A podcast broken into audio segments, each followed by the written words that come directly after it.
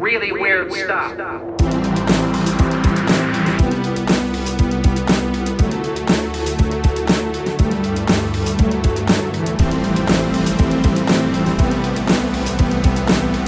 That's very weird. Really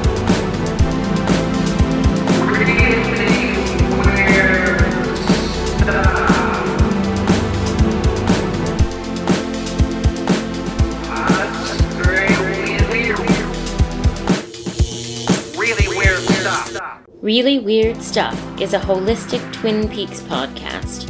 That means we discuss each episode within the context of the series as a whole. In other words, spoilers abound. Welcome to Really Weird Stuff, episode 25, wherein we will discuss Twin Peaks season 2, episode 17 Wounds and Scars, written by Barry Pullman and directed by James Foley. It originally aired March 28, 1991. I'm Jessica Baxter, I'm Annie Malone. and joining us today is a very special guest, Matt Findley. Hello. Hello, I am Matt Finlay. Feel special and friendly. Very special. Tell us about your history with Twin Peaks, Matt. Sure. Uh, so when Twin Peaks came on, I was living in the woods in Montana, in the middle of nowhere, and we had one channel, which was NBC. Twin Peaks was not on that. And heard about it a lot, but never watched it. Realized I would really like it, and then purposely like kept myself away from knowing anything about it for a very long time. And then uh, many years later, I was dating a girl who ended up being my wife, and I was talking about this. Oh yeah, no, I never watched it. I never could watch it. But I made sure that I never found out anything about it because I wanted to watch it. And she's like, "Yeah, didn't her dad kill him?" Oh no. What did I just say? Is that what happened? Because I, I, I didn't know. oh god. That's a bummer. Yeah, it was. But then years after that, we actually binged them together.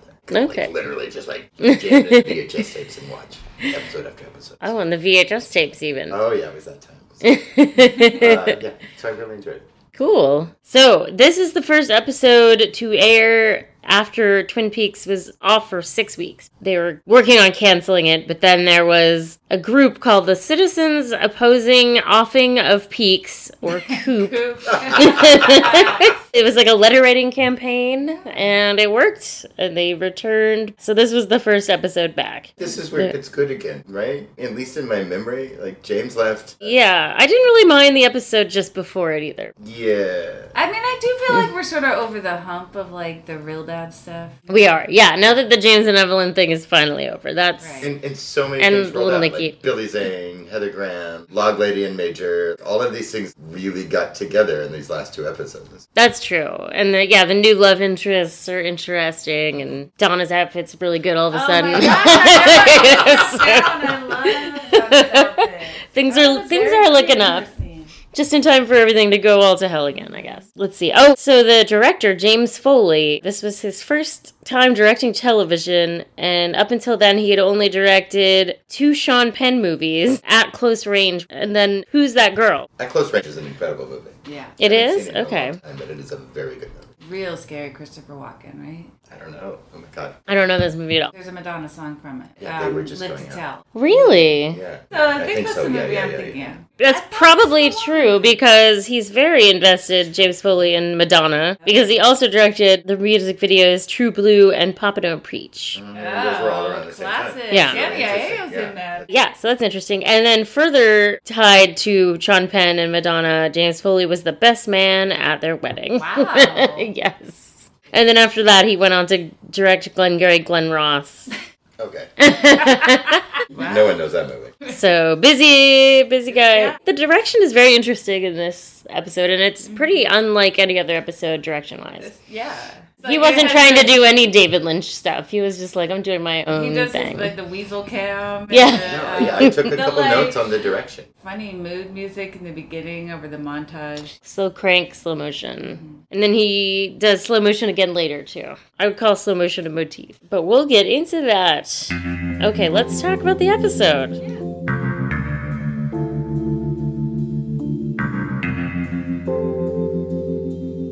in Twin Peaks time, it is Tuesday, March 21st, 1989. It's almost my birthday. I had a question about that because About Annie's birthday? No. No, no, because at some point someone says years ago this month you and your father and I graduated. And I was like, yes. Good looking out because that's a hole in his Yeah, it's just a story, his little- yeah, character it's just a- story or whatever. But it doesn't matter because Donna buys everything. eats it all. yeah. That would have been at UW Med School. That's where Doc Hayward graduated Ah. from. So just up the road from where we're podcasting right now. Anyway, so it opens on Harry's face, his wounded eyes, close up of his eyes for the most part. He's at the book house when it finally pulls back, and he's thinking about Josie having a series of flashbacks that we've all seen before. Yeah. I kind of like the little Josie montage there. It's all times that she was trying to distract him, if you notice. good point. yeah. It's like The legs. yeah, the legs and her nightie that she bought and She got he tore. I'm pretty sure every single scene is when he was trying to talk to her about something Right. serious and she was like, oh.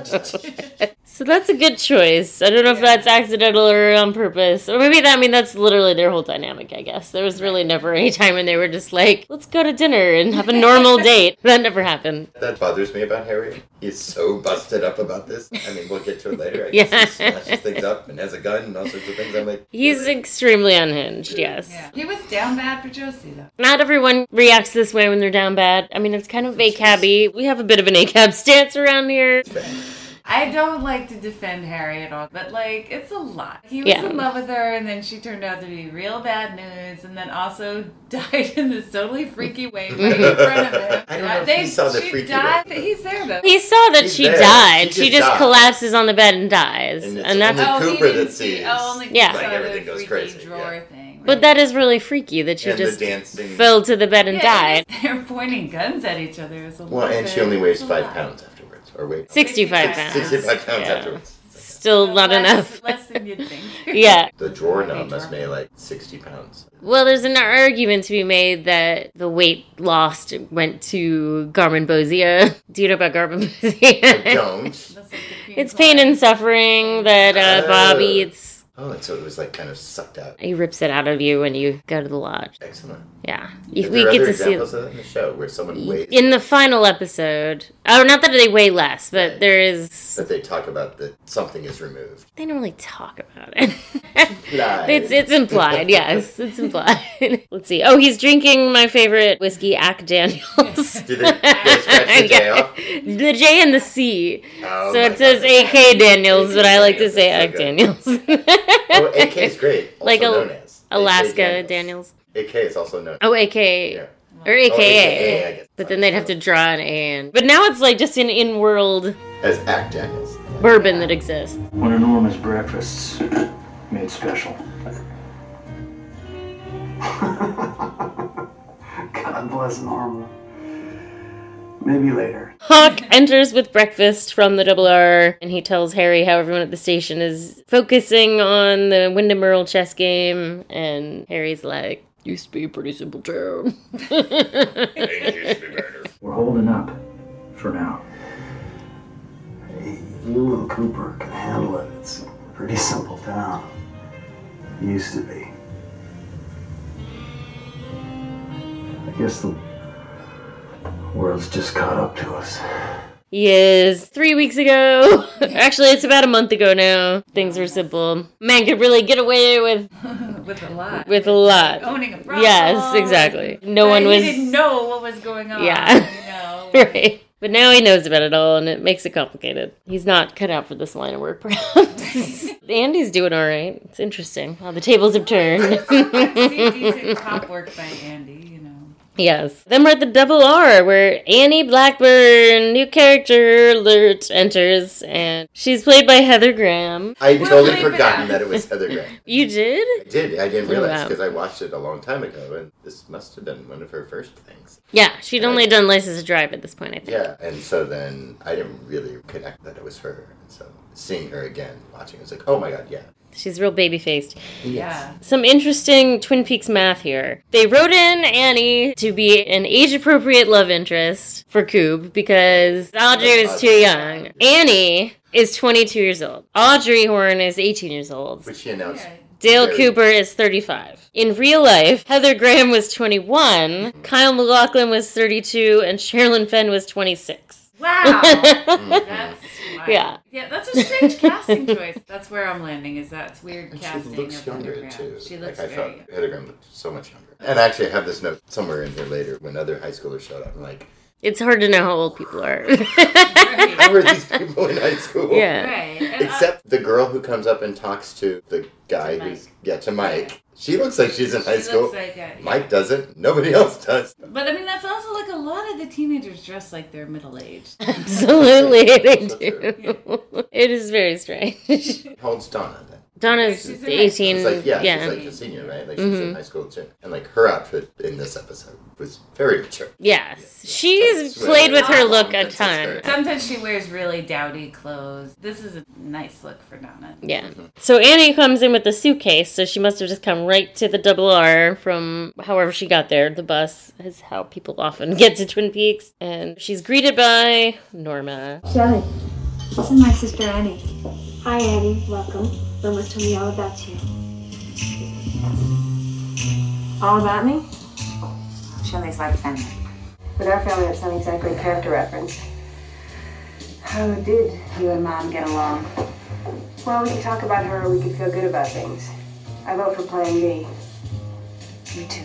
Let's do a little backstory about Annie Blackburn, shall we? Right. She was born in Yakima, Washington, the result of an affair between the Double R founder and Norma's dad, Marty Lindstrom, and Vivian, who managed Lindstrom's Weary Traveler Motel. Annie grew up around the motel and believed that Marty was her visiting uncle. She learned the truth when Norma visited after learning about the affair from her own mother. So Vivian isn't even Norma's real mother. So Vivian, who's empty Wentz, that's not Yeah. Norma's mother. Not her real mother. I knew they were half sisters, but I thought they shared a mother. They shared dad. Here. They share a mother in the sense that Vivian acts as a mother to them both, but in Yeah, a 'cause but she like a asked about terrible mom. mother. She Yeah. asked, She's like, "How's mom?" Well, So let's she, not talk about but it. did she raise them? Like, who's Norma's bio mom? Bio mom is this woman named Ilsa. Yes. she go off to Casablanca or something? I need to do more research about that, but it's yeah, there's a lot. It is weird. It's a big confusing family dynamic. Seems unnecessarily convoluted that she can't Yeah. just be her sister. Yeah, sisters ish. it's true. And then after Marty died, Vivian married a Yakima beer distributor named Roland Blackburn, who adopted Annie oh, and then sexually assaulted her. Christ, I know. My God.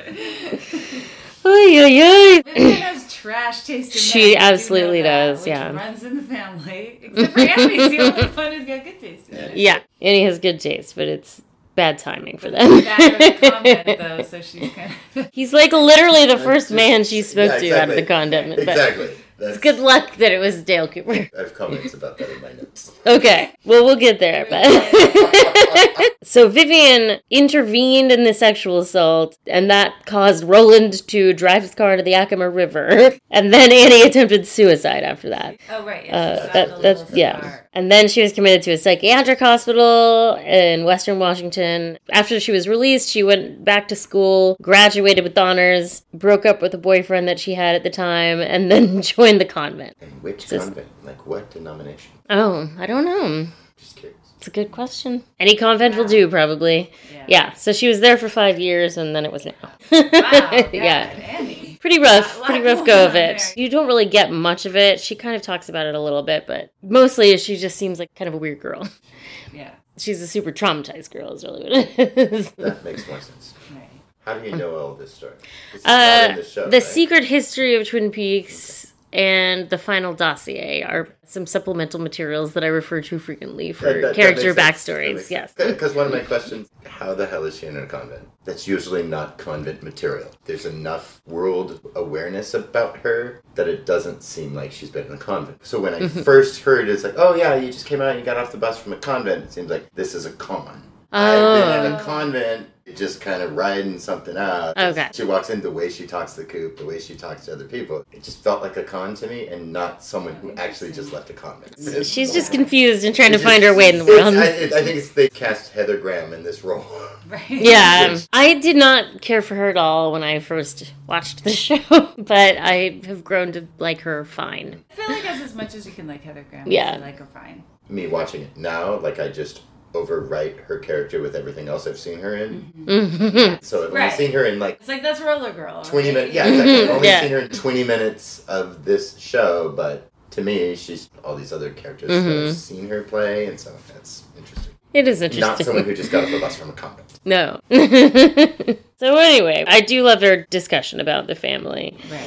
She says we can talk about Vivian or we can feel good about things. And Yes, Vivian is the worst. She absolutely is. And then they talk about how Norma's going to give her a job and she promises that she'll work her till she drops, which is cute. And the way that Norma says it is so cute. No charity, Norma.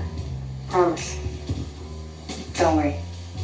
I'm gonna work you till you drop. Meanwhile, Garland Briggs is sitting at the counter eating some pie. Compelling. Yeah, Shelley brings in the bill and he declares the pie. Compelling. And Shelley, like, doesn't roll her eyes exactly, but she just makes a face that's like, yep. It's compelling. like, you didn't have to say anything. It seems like you feel like you had to say something, but It's an odd way to describe a pie. If you go to a diner Mm-hmm. every day in the same small town and eat pie, and someone asks you how the pie is, I guess you might come Yeah. up with some try to come up with some interesting things. synonyms. How is that pie? Sedentary. Immobile. He didn't eat very much of it though, and I would say that a motif in this episode is uneaten food. really? I Yeah, usually Yeah, notice because that. Harry doesn't eat his food. He doesn't eat a lot of his pie. Mm-hmm. yes, because maybe he's got some stuff on his The mind. weasel doesn't get all of his nose. so unfortunately. Didn't Log Lady run in and run into the major there in the Oh my gosh, cafe? you're absolutely Which I right. think, Thank you. Mm. Like in my memory, that's when season two got really good. That's when Briggs got involved in the deep Yeah. lodge plot, which I think is this. I think it's this moment, right? Like he's kind of like trailing along. He's like, "Oh, shit's happening, shit's happening." But when she comes Mm-hmm. to him, and then later they go to Coop, it felt like, "Oh, this is moving somewhere." He's been a little involved. Right, like- he brought the waiter when Coop was like revealing the killer of Mm-hmm. Laura. Oh, right. Yes, I love the waiter. But that was just because he found him on the side of the road. and asked Right. To me, this felt like we're leaning into his story now, intersects Oh, yeah. He- with the crazy shit that's actually happening. Totally. You're right. Thank you for mentioning that because that was very important. Yeah, she just comes in and like points to the back of his neck basically, but that's where his three triangle marks are. Back at the station, Coop is reading up on the Interpol documents. I love the conspicuously labeled Interpol. file. Well, well, and, and the eye, so like it's here, right? And his Yeah. eye- like his eyebrow wiggles. back and forth. There's nothing written there. Hawk enters and fills Coop in on Harry's condition. He's about to hit bottom, he says. Harry's about to hit bottom. Is he eating? When do you think he'll come back to work? I guess we'll find out soon. I guess he does have further to go, but Right, but you wouldn't know that. and then they have a little bit of an exchange about who should be answering to who. Need a hand? It's a question I should be asking you. You're the senior lawman, Cooper. Let's just let the rain fall as it has been. Besides, I hate paperwork. Hawk's like, but you're still You're like senior. you're level. senior lawman here, but he's not. Like, actually, Hawk is right in this case because, like, if you're really going by the books, he's still suspended, but Right. Yeah. so he's a deputy. I was going to Mm-hmm. ask this later on. Coop introduces himself to Annie as local law enforcement. Yes, he does. He's not Yeah. local law enforcement. He's a federal law enforcement agent. Currently, he's local. Currently, his only official position Okay, is Oh, he's suspended, deputy. Yeah. So he's a deputy. Okay. That's Yeah. Okay. So he's just embracing that right now. He's like, like I may That's why he's never. in a vest and That's flannel. right. Yeah, There's- exactly. Yeah. Mm-hmm. So at least in this first part, I, I wrote it down, but I, I don't think it happens later. But Hawk's acting as this messenger between the limbo that Harry's in. Like, he's in the bookhouse. Mm-hmm. and He's going. Hawk goes. It's like, oh, I'm trying to get your stuff and get Yeah. some words of wisdom. Then comes back to Coop and's like, oh, this is what's happening Mm-hmm. over there. It's kind of crazy. And that happens a couple times, right? Like Hawk is the Mm-hmm. messenger between the world of the bookhouse and the rest of everything that's going on. But he always always has these like little drops of wisdom to give, like kind of in each place. Yeah. He says a couple things to Harry, and he's like, "No, you're in charge here." The line I loved is Josie had power, right? Like, Yeah. yeah. He said that later. He has these really keen observations between the two worlds. Yeah, that's a good observation. no, I love it because he does know what's up. Like Yeah. he's, and I also really like the way that Coop can kind of speak freely with him about what he saw. He's like, Mm. That's right. "Remember, I told you I saw Bob That's and right. the Dancing Man." This is the autopsy on her. Doc Hayward said he couldn't determine cause of death. Body only weighed 65 pounds. How's that possible? I don't know. Maybe something to do with what I saw in the room when she died. Maybe we better just whistle on our way past the graveyard. But Hawk's like the only person he, one of the only people he can talk to about that and not have to explain himself or Right. apologize or straight up not be believed. Like Hawk's like, yeah, I know Mm-hmm. on weird board. shit's Yeah. going on. So that's kind of a relief. They're like talking shop kind of. And then also I think Hawk really likes being in the middle because he even says like I don't like paperwork. So he's like this is where I'm comfortable. Right. I don't really want to be in charge. I mean, maybe that's why in the return he's not in charge. He's Right. like, I don't want that job. Yeah. But it's just hard when someone's one of the only capable people around, and you want to, you want them to be more in charge, and they're like, nah. and they talk about how Doc Hayward conducted the autopsy on Right, Josie. Doc Hayward, only Doc in town, as always. First of Why all, is he- yeah. Why didn't they bring Albert back in? Right. Like, remember when we first met Albert and he had the fight with someone like in the morgue? There was like somebody else. Yeah, it was doing the Something autopsy. Yes, it was not Doc Hayward. Yes. Why is Doc Hayward doing the autopsy on Josie? There's And it's absolutely not no even, like, reason. right. So this is the thing because we often notice that Doc Hayward is in situations where he shouldn't be Mhm. because the actor who plays him is Mark Frost's dad, right? Okay. So we're like always joking, oh, Mark like, Frost, right, like, guys, just write write my him- dad. write my in dad back the in. scene." They don't even show. Was there a deleted scene where he did the autopsy? I don't think so. Doc Hayward. Yeah, that's there was not no even, need. it's Not even to give Warren Frost some screen time. Yeah. or get They him could out have of literally Mark's just hair. It's said just like- Oh The autopsy didn't show anything. Right. Like it didn't have to name check Doc Hayward. it's weird. Adding to Jack of all that small trades, town Doc feel. Hayward. Because he hates being at home and he hates his children, is what I think. Don't you have three daughters? Tell me where, oh, where is Kirsten? Who can remember? I mean, he named one Gersten. Obviously, he doesn't care about these. the people youngest. at By, all. by the time I got to Gersten, he was like, I literally don't give a I'm, shit. gonna- I'm gonna I mean, flip I through feel like and it's turn it more up. than not giving a shit. I think that's actively hostile. You know, You're Don't right. Give a shit. It's like okay, marry or whatever. Yeah. You know, it's like- I don't want He's like, another Gersten. child. that stupid fucking baby's named Gersten. And then that's why she has like such a complex. she has it rough. she Later, yeah. has a rough now, I would argue. Like that one time we saw her. My good news is that I was chosen to be the fairy princess in my school play. This is my special dress. Also, I got the highest scores in mathematics and English this mid-season term, just as my sisters Harriet and Donna did before me. So now I don't have to worry about being ashamed anymore. This poor girl. She's the prettiest one though, for sure. oh, she's so cute. She's, She's very Alicia talented. Oh, yes. of course, she's in Dune. a little movie called Dune. Witt. in the uh, David Oh, Lynch the David Dune. Lynch. Yeah. Is a baby, not a baby, but a child. I am a messenger from Moadib. Poor Emperor. I'm afraid my brother won't be very pleased with you. Kill this child. She's an abomination.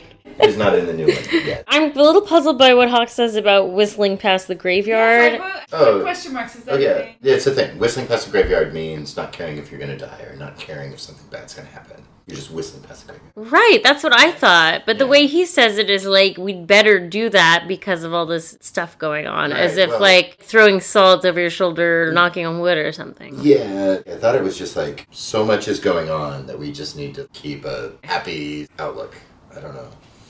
Yeah, that doesn't make sense to me. No, just whistling past the graveyard. Right. I mean, I didn't know what that phrase meant. I was just like, look. I mean, I literally always thought it meant it's like a reckless thing that you do. Like, don't do that. Don't go whistling past the I don't think it's Oh, graveyard. reckless. I think yeah. it's not. See, I, um, the way you were maybe describing it not. made me think like you pass in the graveyard and you whistle to show that you're not scared of You them. actually. Okay. So that, Well, that it's makes- like putting on a false front is how I took that. All right. Well, that makes sense in this context then. If it's like, don't let Bob know that he's terrifying. Yeah. yeah.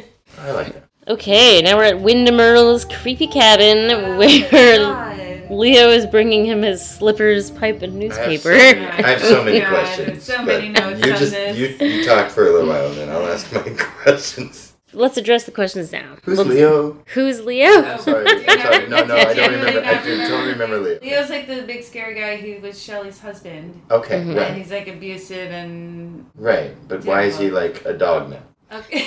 Yeah. well, I mean, I literally think a a dog. dog bring now, me my right. paper. Bring me my Right, pipe. right. Bring me my slippers. he That was, does sh- dog. yes, he's treating Does him like the a dog. classic dog. Leo was shot by Hank, Okay. and he was kind of comatose for a while, and then he sort of snapped out of it, possibly through mystical powers, Mm-hmm. but we don't know for sure. Then wandered off into the woods. He got stabbed and wandered off in the woods. right? Yes. So Then happened upon Wyndham Earl, and then it was like a gift for Wyndham Earl. It's like Yeah, here's exactly. your like Your minion. Lapdog, I Like, oh, he's guess. a minion. Yeah, yeah. Mm-hmm. which is Yeah. great. Like Yeah. I see him as a minion, which is interesting. I could not remember how he got there, but that's right. He was Shelley's abusive. Okay. It's a good recap. Right, it's hard because it's like I have to remind myself how bad Leo is because I feel like Wyndham is so unnecessarily mean to him. Yeah, just like smacking him with the pipe in the middle of their conversation. unnecessary Wyndham. And then I'm like, but Yeah. then again, Leo. I know. Nobody on this. I one. know, it's But- hard. Yeah, I totally know what you mean. Well, see, Wyndham doesn't know any of that, Um, or does he? Well, maybe it, it- actually Wyndham does a lot of research on people, so maybe I he think knows maybe he that does Leo's at this bad. point. Yeah. I Is mean, there if he ever a knows case where- Doc Hayward's college, Exactly. It's like that's there his ever is a roommate. point where he Okay. doesn't know something. It is kind of Yeah. nuts how much he knows. I know pre-internet research. Well, the other thing I said about Leo is there's a point where Wyndham's just talking and Mm-hmm. doing all this thing, and Leo's just staring just at nothing, and it's completely blank. Oh, he gets hit by the flute. I wrote that down too. Yeah. He gets beat with a flute, which I think is awesome. It's like, club, club, club. what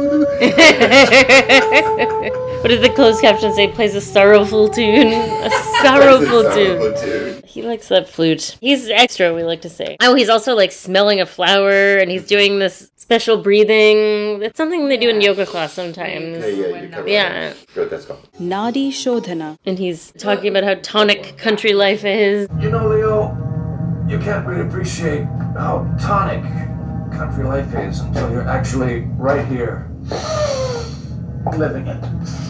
Right? Splendid. Wyndham's just kind of yammering on, but there's some choice moments. When you try to imagine what it would be like to go back, the image is imperfect. The mental image is always imperfect. I wrote that down. Oh no no yeah, but he's talking about coming back to something. Yeah. It's like returning to a previous location Mm. or memory is always imperfect, right? Like you have this Mm-hmm. idea of it, what you thought it was, and when you go back there, it's not the same. Yes. And that's what he's talking about. and He's tearing the flower apart as he's kind of doing it, right? Whatever it was that you used to think was cool, you get back to it, it's like, oh, it's just kind of crap. Like, Mm-hmm. Love that. I thought that was super good. I didn't know what it had to do with anything else. but Yeah. Mm-hmm. I loved the quote because you can never go home again, right? Yeah. He's thinking out loud and he's angry about the past and he still wears his wedding ring, even though he murdered his wife. I know.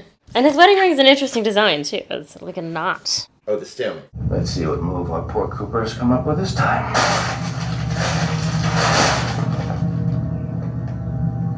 Uh huh. This isn't a move. This is a trick. He's playing a stalemate game. Cooper doesn't know the meaning of stalemate. He's getting help. I cannot tolerate people who do not play by the rules. People who shirk the standards. this isn't a move, it's a trick. And I know there's like hawk sounds, like so like in audio, Mm. Um. there's this kind of like, you know, there's always jazz and stuff going on, but it like kind of got this like, ooh, this is important. Yeah, he's really mad. It's interesting too because he can tell the coop's getting help and he says that's against the rules, but it's like you never established any rules. Right, yeah. Right, And also, obviously, Coop's gonna get help. Why wouldn't he? You know, like yeah. You guys aren't playing chess Where it's like For they fun played in the chess- afternoon. They said they played chess like every day for years, and Coop never won. So yeah, obviously he's gonna try and get some help. When we're talking about real lives at stake. It's like I'll just wing it. Right. Maybe this will be the time I beat it. Right, he's met Coop before, right? Like, how do you not know that he's gonna do that? He's insane, though, I guess. You, you have That's to our window. Mhm. it's like a sitcom. go, That's our window. So window. That's a window. That's so random. Wh- Which says a great evil villain thing. He says, Many people are going to regret this. I thought was great. That's very true. so fucking true, including him. Then we cut to the Great Northern and a Great Pair of Legs. Audrey doing a walk for the volunteer ladies to show them how to strut down a catwalk. I'm not sure how she knows, but she figured it out. This is just her vision. I Yeah. And they're like, whatever. They're so catty to her. I don't like it. I don't like these ladies. Show Audrey some respect. She's working with Dick to plan the Stop Ghostwood fundraiser and fashion show. Right, fundraiser and fashion show. Like, where are these fashions from? I feel like I missed it. and Like, they never Horns of explain Brandenburg. it, but I Oh, assume that Dick like picked out some stuff from Horns because everybody's What dressed it like looks Dick. Yes, yes. They're all So wearing they too do. many layers. That is, I think, a motif is just like crazy clothes, disguises and costumes. That's also true. It's like a Power normal clashing. outfit on. oh my god. The fashion show is insane. He offers the ladies a cigarette. May I say, you both delightfully represent the sanctity of nature. Cigarette? I prefer to keep my chest clear. Ah, the great god fitness. I prefer to keep my chest clear. Oh, yeah. Yes, of course. I prefer your attention to be on my tits right now. That's just, that's just my chest. Yeah, my My chest. chest. And then Tim Pinkle arrives. Have you spoken with Pinkle? What's a pickle? Once a pickle. So this actor was on an earlier episode, and we ended up like a deep dive into Laverne and Shirley. Sure. Lenny That's and true. Squeak- What is it, Leonard? Lenny and the Squeak. Lenny and the Tones? Squig Tones. So Some good. Bangers. Well, so he's also a very, very small character in Willow. Oh my god, that's right! So Lenny and Squiggy play like the brownies. They're tiny, tiny little. Oh my god, I totally forgot. Then we go that way, to the lake! That way. You are drunk, and when you are drunk, you forget that I am in charge. Fine, then which way do we go? That way! So funny. He's What's so a good. pinkle? Tim Pinkle is a man He's a with great many actor. He jobs. does have- yeah, he was like the insurance adjuster before. He was. And now he's the. I don't even know. What is he, the pine whistle expert guy for some reason? Yeah. Like, So he is Tim of Tim and Tom's taxidermy. oh, So when he has a taxidermied pine weasel, maybe that was the whole reason for getting him involved. Mm. Was like he had the taxidermy. Then Dick was like, "That's not Richards gonna was like, do." no, seriously. This is just to show people what the pine weasel looks like. I understand the concept perfectly, Mr. Bean. Pinkle. The name is Pinkle. Well, what I'm trying to make clear is that using a stuffed animal to represent an endangered species as an ecological protest constitutes the supreme incongruity. Well, that's clear, Derek. And I assume that he went out and captured one in the forest because he was like, they're "They're easy to capture." That's what he said. Yeah, he says they're very trusting and easy to Right. catch. Yes. And then I also, well, we'll get to it, but yeah. I love I it. think There's it's like a more. big revenge plot. Oh, There's oh, more- oh, hell Oh, yeah. Yes, Hell yes. yeah. When he says the, the cheap cologne thing. Cheap that's cologne. the Yes. way. No, no, give him a kiss. Give him a kiss. Yes. This is, I mean, it's it's great. your time to We're shine. jumping people. ahead. I know, I know. We're just a, just a little bit. Yeah, it's great. I love this guy. Because we're about to talk about how hot Billy Zane is. yes, we are. Oh my word. But real quick, I hate Dick Tremaine, but it is funny when she mentions the pine. He's like, yeah, what's that? Like a raccoon or something? Is that a raccoon? Wouldn't you be like, a weasel? It's more of a weasel. It's a kind of She ferret, says right? it's a There's ferret, something- Yeah. And then it literally is a ferret that he brings in. It's a Hollywood ferret. Audrey starts to walk away and runs smack into Jack, John Justice Wheeler. Hello. It's like you're trying to run lumber upstream. How can I help you, Mr. Wheeler? God, he just is the worst wrestler, though. Oh, Oh, God. yes. terrible. Absolutely. He's so handsome and such a bed dresser. That's I what I hate that hat with a fiery hot passion. It's a good thing he's hot. That's one of my notes. It's a good thing you're hot because that outfit. Oh my god. Ugh. His clothes are awful. So who is he supposed to be? He says later, "You're gonna show me some more cowboy tricks, like lassoing some things." I'm like, is he a I am. cowboy? They don't really get into why he knows cowboy stuff, but he grew up in Twin Peaks, sort of a carpentry background, but then he got some money from Ben Horn to become like a business flipper, and that's what he does now. And then he's back in town to help Ben because the Great Northern is failing. I'm only yeah. 18. and he is really young. Well, that's, Mm-hmm. He's in his 20s.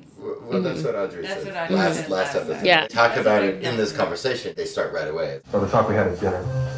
I can't. Gosh, I'm sorry I was rude, wasn't I? It's just that when it comes to my, My family, I fault get entirely. really excitable, that's But I, all. I, who might walk in there out of nowhere? I and can Your see father that, and I said that can't think of anyone already. better qualified for the job than you.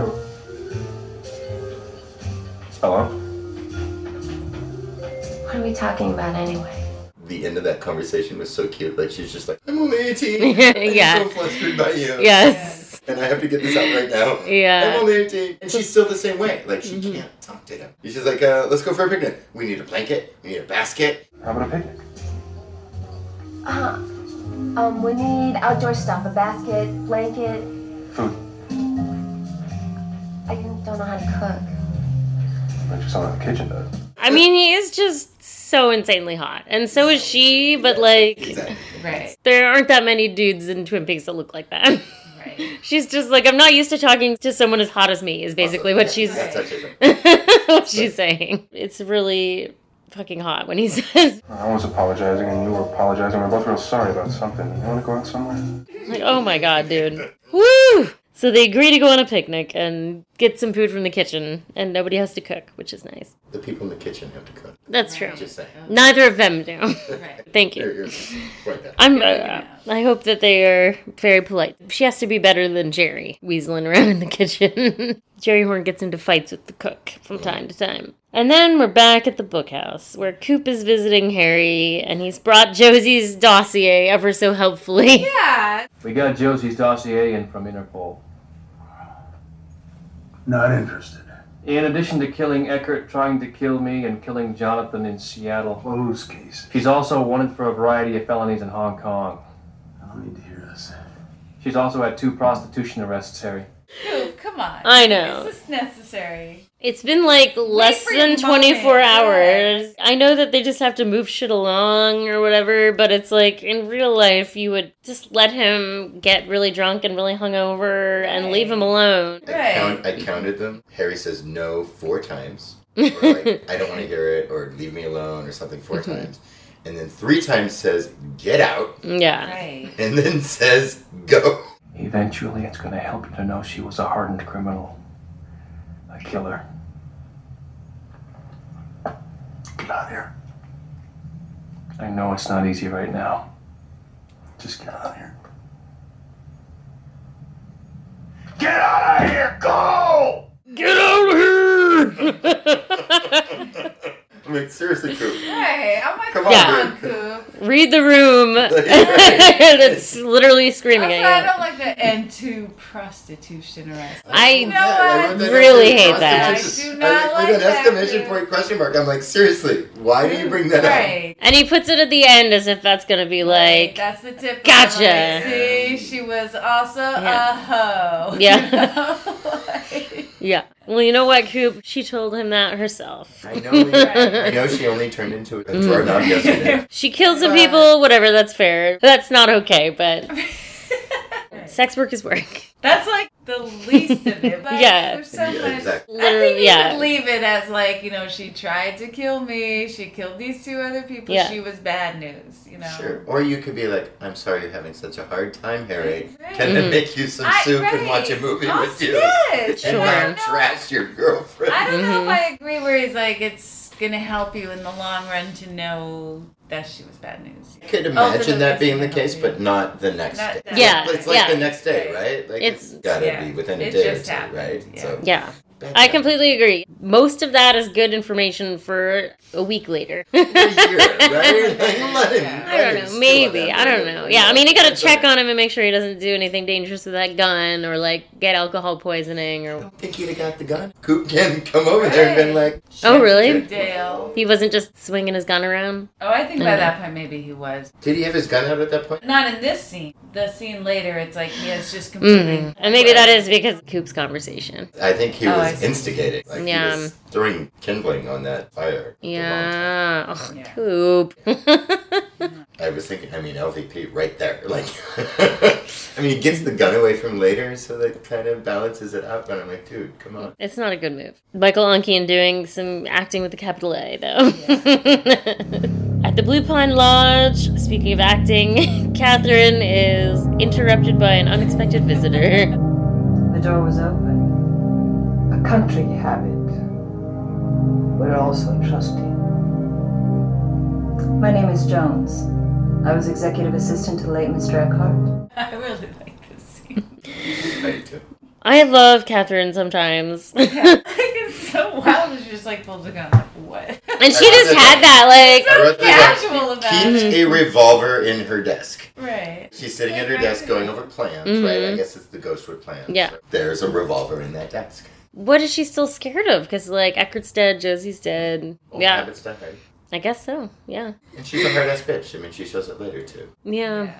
It makes sense. But it's, yeah, it was at the fucking ready, like, big time. And then it's really funny in juxtaposition with her line about the door being unlocked, a country habit. Such a great. I wrote it down. It's such a passive aggressive line. Mm. Yes. The way she says it. Jones is her name, right? Mm hmm. Miss 80s Power Woman. I wrote down everything time. about her. Really Ponytail extra back. and working girl. Later, when she takes off her clothes and her like nighty is like the Mhm. classic 80s Power Woman. It's like a nightie that doubles as, like, an undershirt. So she had, like, the blazer. Right. It's like a day to night look or whatever. So, yeah, so yeah. But she's like, "No, well, the door was open.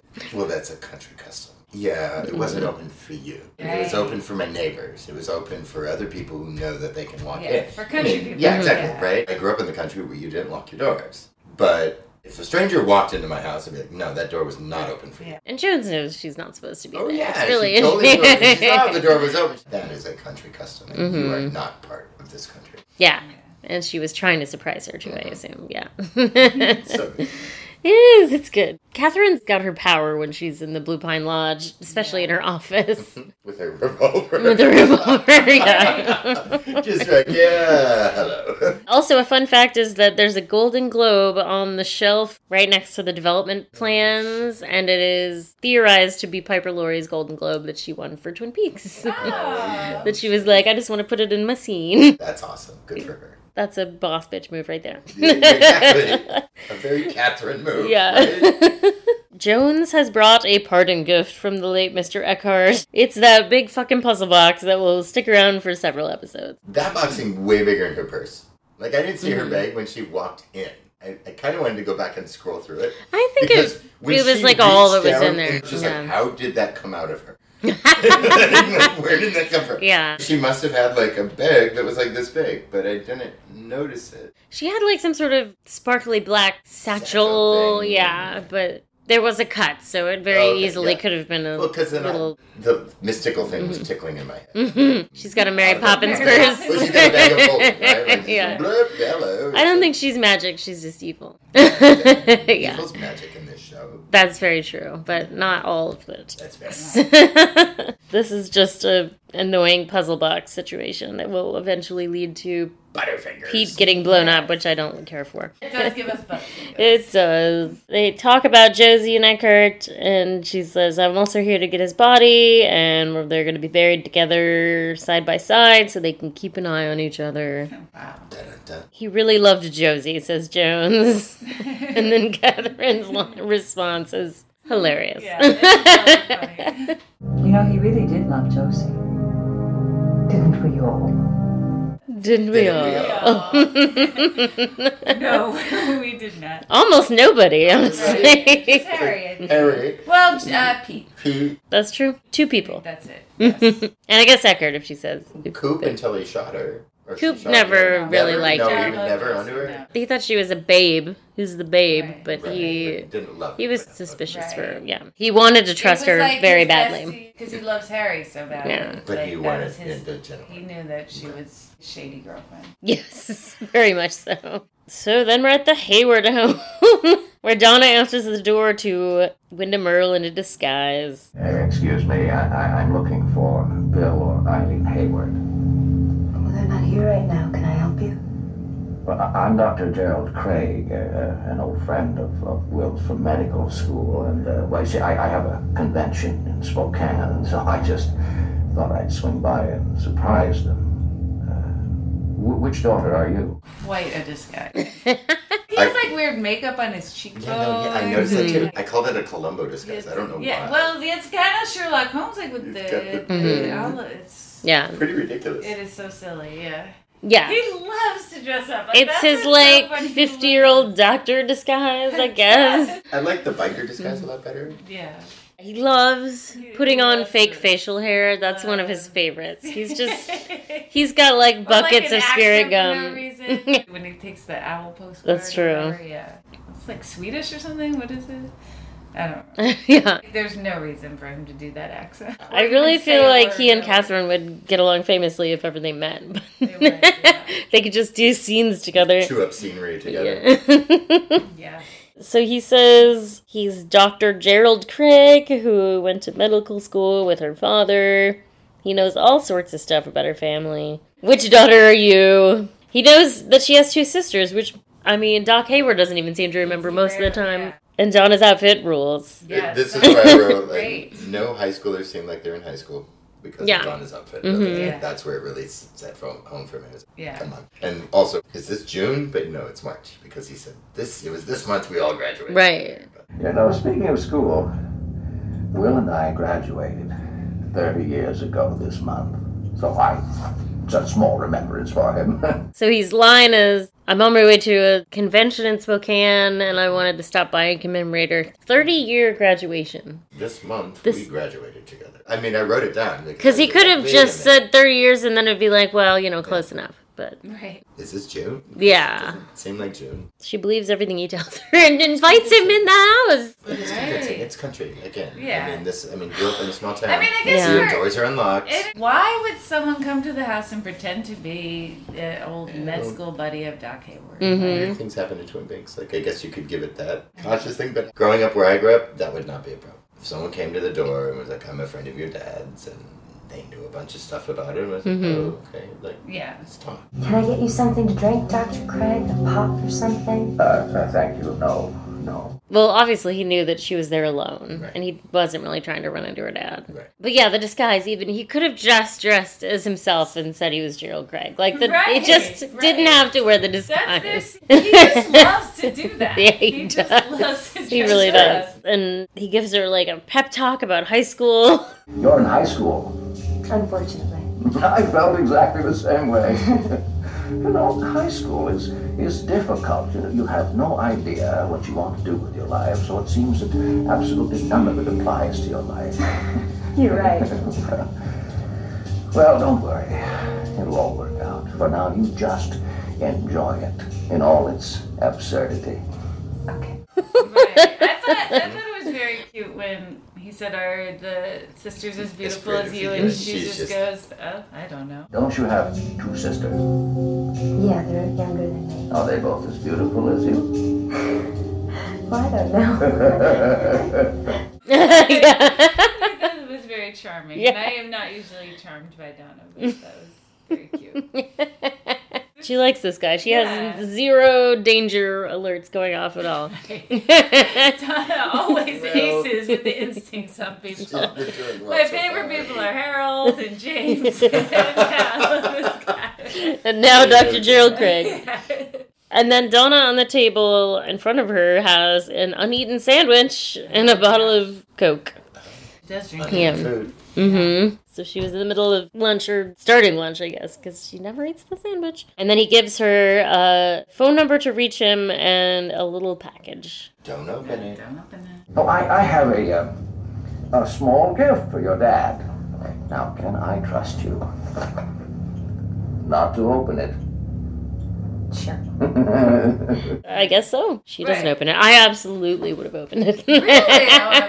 if I Really? well, if I thought I could get the ribbon back on. I don't think that I At would her really age, at care 18, at, at that age, strange in a person way. But comes I up. don't think I would care that much about like what this old guy gave my old guy dad. You know what I mean? It's more that. Well, maybe I wouldn't have it until he said, "Can I trust you not to I open trust it?" you not to open it. Exactly. It's not like it's in a bag or like a present. It's like this elaborate thing. Like an ornate little box. So, yeah. Yeah. I would totally have opened Like I probably would have assumed it was a pen or something until he said, "Can I trust you not to open it?" And then I'd be like, "Well, let's see what's in here." it. Yes, But- you Mm, can totally trust me not to open it until you leave. I mean, the whole point is just to get the Mm-hmm. Mhm. chess move to them. No, but he, there's, there's two points. The point is to get the Mhm. chess move for them, and also to let them know I can walk into anything. Well, that's right? what I was Mm-hmm. And getting I at, know Matt. something. So there's only one point.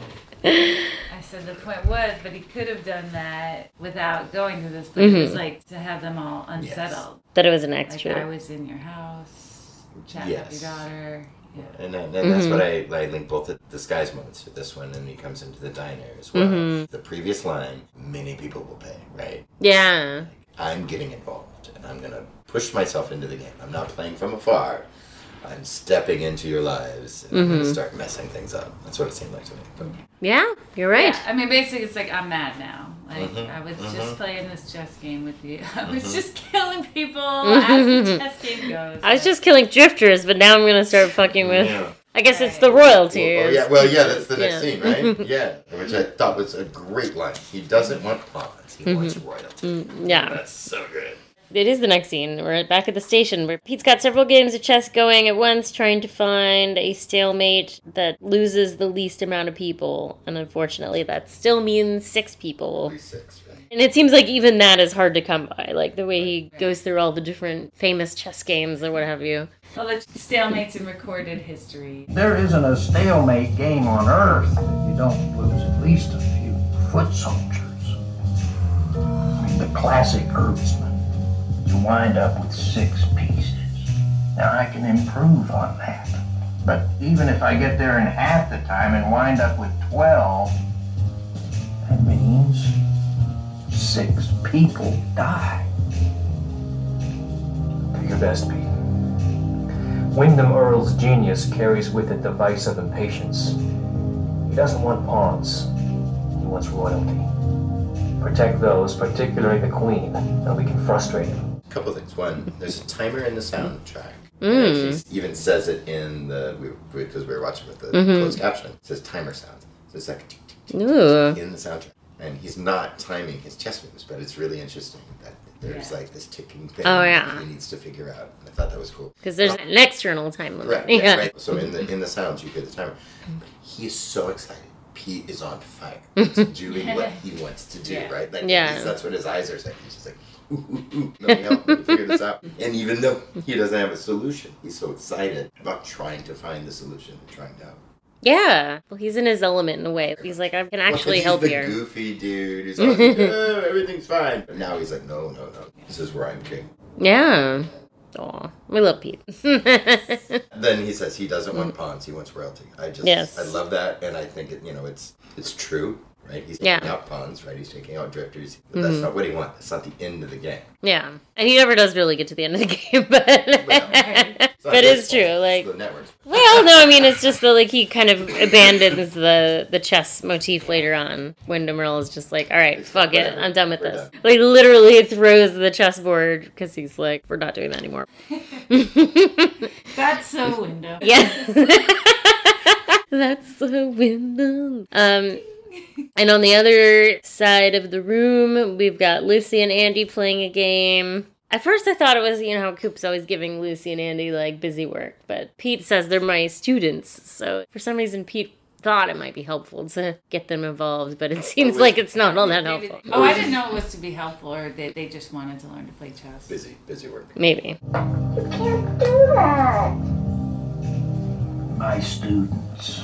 Mr. Martell, Andy moved his knight without doing the little hook thing. You don't have to do the little hook thing, that's optional. And the, uh, the knight has to do the little hook thing. Every time? It It's a privilege. No one else gets to make that move. Okay, Mr. Martell. I guess some people don't know quite as much as they think they do. Jack, I like that Lucy was the smart one.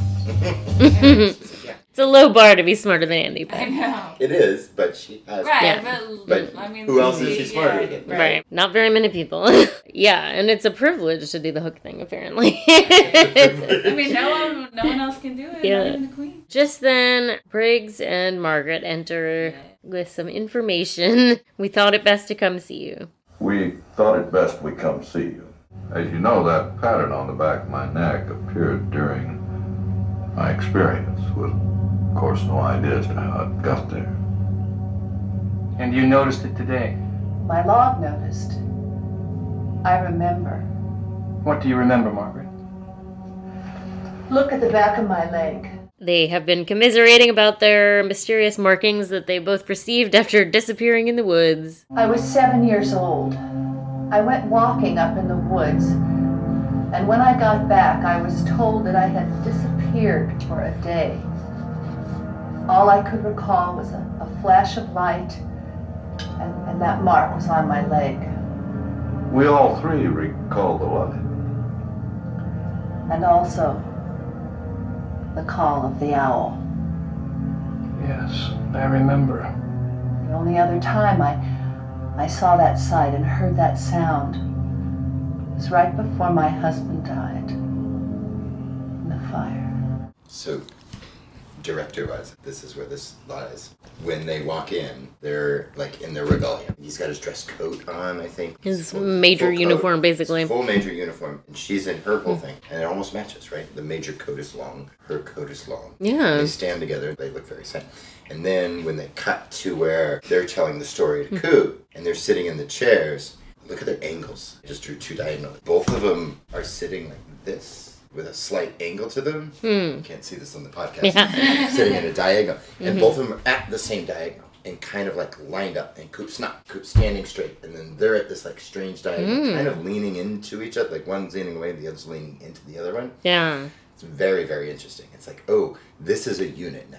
And Yeah. it's- Now this is a force. They finally found each other. The symbols Yeah. match. Their stories match. Now they're together going to Coop saying, You're the only other one here, I think, right? Who's heard the owls, who knows what we're talking about. Yes. And they are so united, but they're diagonal and Coop's still straight. Like, and So Uh-huh. I don't know if that means anything, but I immediately saw it as like when you're introduced, Mm-hmm. you're lined up. When you're with the other character who you're trying to convince, you're lined up, but you're at a different angle than who they are. And I, said, I love that. I thought that was super cool.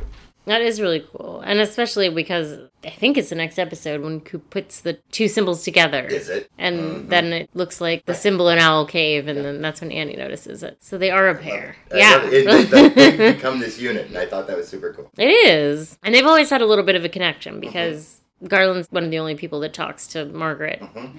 Like, sh- she's a person to be believed and listened to. Right. Oh. Yeah, there's only Mhm. a few people that like respect her and vibe Yeah. with her. You know. Yeah. But I've always The thought. hawk a little bit. But I've always Hawk. thought Briggs Garland, I guess his Mhm. name. I've always thought he Mm-hmm. knew something. He's always Oh, yeah. known more than what's going on, right? Yes. and that's Yeah. kind of what we Absolutely. get to. And he's like, "This moop doop, I'm just the major." Ha, ha, ha. It's funny, funny. But he knows something, and that's Yeah. why when they got together, like, "We're gonna go to Coop." I was like, "Oh, it's on! This is great." It is really great. They're wonderful Mm-hmm. couple of characters. Yeah. All right, and then we're at the picturesque picnic spot with Jack serenading Audrey with a song called "Bury Me Not on the Lone Prairie." Oh, bury me not on the old prairie where the coyotes howl and the wind blows free.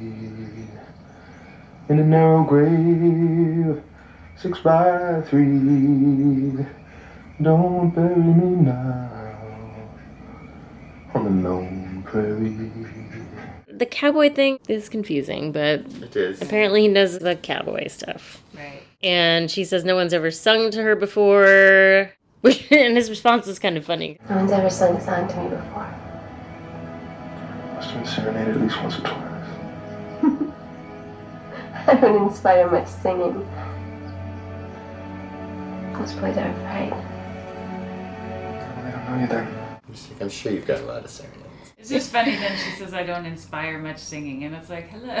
Most beautiful woman in the world. Like she's so pretty. I don't inspire much singing. I mean, that's just because there's not that many people that's- inspired to sing around there, I guess. Who's gonna sing to her? Andy? Leland Palmer? No. Bobby does not sing. No. James is busy being James. Like, Ugh. Yeah, there's no good options. This is. That's this true. is You it, don't yeah. want James singing to you. He's the only one that's Oh, uh-uh. he only knows that one shitty song. Coop, not much of a singer either. So, yeah, this is the best option. I don't think anybody really knows me. Sounds like a warning. But there's another guy. There was someone, but not anymore. There's nobody. So what do you want to do now? There was someone, but not anymore. Yeah, no, I like it. I like Yeah. it. If there's another guy, and she's yeah. like, it's so good. You can't tell how into you I am by the way I'm looking at you Yeah, this it's whole a good time. And then she feeds him an apple like he's a horse, which is kind of interesting. right? Someone ate some Right? food, okay? yeah. I think it's supposed to be sexy. Maybe it's like because she doesn't really know how to be romantic. Still so young and inexperienced. Yeah. So maybe that's what that's about. But it's very Someone funny. takes- yeah. Stuffing an apple in your face, take a small bite, and I will take it back. Or maybe she was trying to hand him the apple and he He was just like, he was just leaned in and yeah. I don't know. Big It was old interesting zit. though. Contender for the fish for me. Okay, but- so many fish. There are. Mm-hmm. Mhm. Back at the Hayward home, Donna's still working on that coke, and her parents come home from the grocery store, and she tells them about what happened, and Doc Hayward's like, "What? Gerald Craig died. Yeah. he died thirty years ago." Gerald Craig. That's not possible, Donna. Well, yeah. He said he was on his way to a convention in Spokane. He knew everything about me. Here's his number. Gerald Craig was my roommate. He drowned on a rafting trip on the Snake River. I was there, Donna. I tried to save him. Well, then. It's a cemetery. I watched him drown. I tried to save him. How hard? Uh, who knows? I don't know. Sorry, I'm being hard on Doc Hayward, but he does. That was unnecessary. He doesn't inspire confidence for me, Doc Hayward. I uh, don't know that He I did can an say autopsy someone- and weighed a woman. She was only 65 pounds. When you take CPR classes, basically they tell you it essentially like never works. It doesn't. Yeah. Really? Correct. Yeah. Have you Oh. never taken a CPR class? I did, but they didn't tell me it didn't work. Because maybe because it was baby Well, oh, CPR or class, so babies, they yeah. don't want to tell They you don't want that. to tell you it's not going to Yeah. I mean, I think it, the success rate of doing CPR on someone is like maybe 1%. Oh, Shit! Wow, movies No. do not tell you the truth about They that. but anyway, Eileen calls the number that are left, and it's very, very poor phone acting. I'm It's sorry. like, Hi, cemetery queen. You know, like, what was on the other end of No, the she doesn't even hang up the phone. She holds it in her hand. She just goes, "It was a cemetery," and then she just holds it out. Is there someone there? What is Oh, happening? Did you need I something? just think it's funny, like, it's someone answering a phone at the cemetery. Jones Brothers like, Cemetery. Cemetery. Hi, cemetery, right? Is it Adam's Cemetery next to Adam's abortion clinic? oh, Is it not in earlier? Twin Peaks in the 80s. Oh no, that's where Oh, the- Lucy went yeah, in an I'm sure. earlier episode. They answered the Hmm. phone Adam's abortion. Yeah. Conveniently located next to Adam's Cemetery. Never talk to him again. That's pretty legit. He's not scary, real. Though, this scene. It is. I- Imagine as an 18 year old girl, your parents get home and then you realize you just let some crazy dude in your house. Right. Not just like he knows who it is, but also how much Wyndham is willing to do to go Mhm. find out Doc Hayward's roommate who died. So extra. Yeah. Like, how did he even find that out? right. Like that's so much research. Pre internet. Yeah. That's not easy. Yeah, he must have gone to the library. Yes, he was looking at microfiche. Yeah. Yeah. Yeah. It must have been. Uh, for those of you who don't know, Where do I even start? Yeah. They don't do that anymore because it's a dumb way to store information. But he does open the present, and it's the chess move that Coop's been waiting for. Knight to King's Bishop 3. It's a black knight with a little tag on it. It's an initial night move, so the knight hasn't moved yet. The knight is coming out. Oh. Unless he was somewhere else on the board and moved back. That's the first night. Okay. I would not have known that. So thank you. And then Doc says, I gotta get to the station right away. Okay. Okay. Call because she's still. All right. I would call Coop, but I think you might still be on the phone with the cemetery. Hello. we bury people here. At the Hurley home, Jacoby is facilitating a breakup between Ed and Nadine, the major final breakup. Nadine, I'm not sure you're going to understand this. Of course I understand, Eddie. This isn't just a little spat. Do you know what Ed is suggesting? It's not too obvious. We're not like talking relativity here. We're breaking up. Major final breakup. Well, yes, technically, I guess it, it is a breakup, but. Uh, Well, it's a little more than that, Nadine. Ed, you are so serious. These are the dating years. You're acting like this is some really big deal. Oh my god, I love her. And it's true. Like, she it's. believes all this. It's not a faking. Like I wrote it down. No, She she's not ain't faking. missing. She's No. like, she's out. Mm-mm. But, like, she's got a point, you know? Right. she's so wise. She is. she is. I Hmm. mean, it is kind of like, did he make too big a deal of it way back when? And this didn't have to turn out this way. Mm hmm. When they were actually teenagers. Yeah. But it's kind of what she's trying to tell him, I think. Because she's gone back in time. Yeah. I like how she realized she's blind because she tried to wink at him. Yes. Yeah, I don't see anything with it. It's such a great like physical acting where she just sits there stunned, covers her eye patch, and is like, I've gone blind in my left eye. It's really, really great comedic acting. I don't even listen to Jacoby's bullshit while that's happening because her performance is so wonderful. And it's really blocked well, too, the scene. Seeing Jacoby three quarters view. It's three people in the shot, but it's pretty much focused right on Wendy just- Roby. yeah, Oh my gosh, she's so good. I just want her to be happy. One thing I did write down that Jacoby said was that she'll start to see reality when her mind feels safe. There are no secret tricks or magic words. It's it's like the dissolving of, of scar tissue around a wound. She'll start to see reality again when her mind begins to feel safe. which is not true. it's stupid. He's not right. He's not a very good doctor. He's the worst. Yeah, he's not a good "If you went and met your doctor and he was wearing a shirt like that, would you continue the appointment?" Well, I mean, if therapist, maybe, but not when he started talking. That's when I'd be out. Right, yeah. Maybe he'd be a cool and wise guy, but he's not. He's none of those things. Probably the only therapist in town, too, which sucks. Probably, yeah. Real quick, we're back at the Hayward house again with presumably Doc gone to the station. Ben Horn knocks on the door, and Donna spies on him talking to Eileen. What's he saying there? Well, I don't know what he says exactly, but basically, this is all leading to he's Donna's dad secretly. It's like he knows it and he wants a reveal, right? mm hmm. He's on this do the right thing kick. Yeah, which is not the right Oh. thing. No, it's not. Kind of like telling Harry that Josie was arrested for Right. prostitution. Right. It's a little unnecessary. more harm, more harm than good, for sure. Oh my gosh, Doc Hayward gets so pissed off about it too, rightfully so. But Yeah. like, Warren Frost finally gets to do some useful acting, I think. a little later on, he's just like, "What the fuck, Ben?" Then we're at the Double R, where Norma has a Miss Twin Peaks flyer, and she's trying to convince Shelley to enter because it has a cash prize and a scholarship. I have a question about the scholarship, though. Shelley dropped out of high school. I don't know if she has a GED or whatever. And then also the internet said that it was a scholarship specifically to Wazoo. Can you just go there if you won a scholarship? Is it also automatic admission to Wazoo? I don't think that's a thing, no. Yeah, false promises by the Miss Twin Peaks pageant. Well, maybe not false promises, but if you get in, then don't worry about tuition. Mhm. But- Yeah, more money. Yeah. Do you get the equivalent of the tuition if you don't go?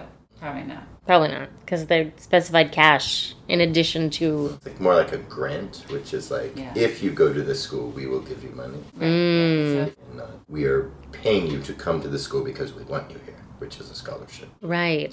'Cause They don't want you. I'm I'm just saying. That's not what She she, also wants. doesn't want to. She doesn't want that. She's It's- happy it just working at the sounds good. diner. Money and a scholarship. Sounds Money great. would be good. Sounds great. Yeah. But it's only two thousand dollars, so it's not very good. That's a long ways in 1989 in northern Washington. Yeah, That'd be helpful. And then Shelley makes fun of the beauty contest with a pretty funny speech. I really like it. Freddie and her two voices that she does. Yes. Miss Double R Diner, what would you do to bring about world peace? Well, I would bring all the world leaders together, make them form a circle and join hands. Because you can't make a fist holding hands. You're shooing. You can't make a fist holding hands. Fun fact Norma was herself Miss Twin Peaks. Oh. In the past. So she's real cool about Shelley roasting the Miss Twin Peaks pageant. Good one, Shell. yeah. And then there's an order up for a biker at the bar, Oh, at the counter. yes, it sure is. He's drawing a spider tattoo on his face, and again, another beard and a wig. Oh, God, he just loves this. He's got so many clothes. I know. He brought so much stuff with him to Twin Peaks. Yeah, he Basically, traveled like a sure. drag queen. Just wigs and outfits for days. He's really having the best day. And then he tells Shelly she should enter the Miss Twin Peaks pageant because she's so pretty. And she says the craziest thing. Really? Here's your burger. What's with the dance? Oh. My boss told me I should enter a pageant, Miss Twin Peaks. Now, you can kid about it, but uh, you are very pretty. I think you should enter. Thanks, but I don't think of myself as pretty. I don't think of myself as pretty. So fucking pretty. It's like ridiculous. It is ridiculous, and also that can't possibly be true because Right. like she spends a lot of time on her hair and appearance. Yeah. Working on hmm And Coop is sitting at the other side of the counter, and he orders some coffee from the new waitress Annie, Mm-hmm. and is immediately smitten. I would like a cup of. Dark, black. Yes. He says it like that. Yeah. I would like a cup of dark black chow. Yes. Would you like something to drink? Yes, I'd like a cup of deep black joe, please. Coming right up. Deep, deep black chow. I Deep wrote it down. black Deep Joe, black chow. I yes. thought it was fantastic. I also wrote down here, and you answered it earlier. How Mm-hmm. old is she? Mhm. Coop. Seriously, Mhm. Coop. How old is she? Yeah. Like, what are you doing? Mhm. but I guess you clarified she's older Mm-hmm. Yeah. than Audrey, which is better. Yes. But the actress is younger than the And actress who younger plays than the Audrey. other It's actress, all absolutely. so crazy, but And yeah. She's just out of a convent, so Yeah. good for Coop. They do seem like a good match. It's just like each other. I just feel she does not have a lot of charisma. yeah. Like I said, I, I'm superimposing all of Heather Graham's Mm-hmm. characters on this character because I know nothing of her except the three minutes I saw her tonight, right? Yeah. It's more of that. I mean, there's not a lot of development that happens with her other than she just kind of hints at her troubled past, which is just catnip to Cooper. He's like, Right, oh my God, tell me more about your troubled past. Some darkness. Uh, I love it. I wrote this also here. There's so much love for 18 year olds in this Mhm. series, but I think Mhm. she's older than 18. Yep. Oh, and he does Yeah. this great, great thing. She says, uh, Oh, I made it a little strong. He takes a sip and he holds up his hand. I made it a little strong. Okay.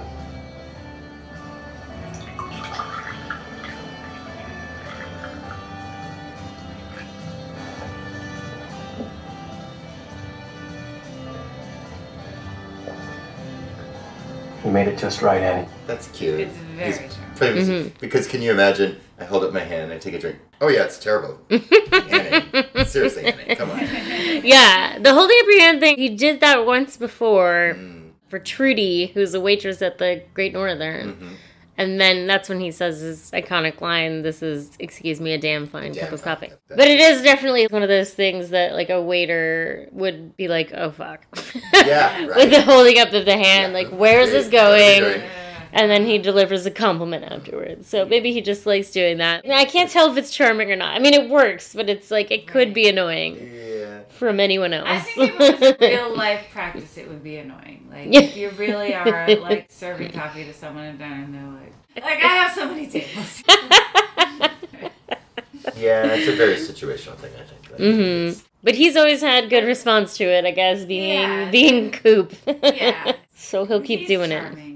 No, if Hank tried that, it would be a whole other story. And we're off. He's not even in this probably episode. would Thank God. try it, you know. He would. He thinks he's charming. We don't have to think about Hank anymore.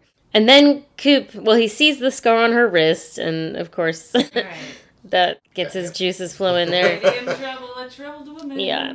And then he definitely senses that Earl is there. There's like a couple of spooky music cues, and he kind of perks his ears up. And then looks at the empty space. Yeah. And it's an uneaten hamburger and fries.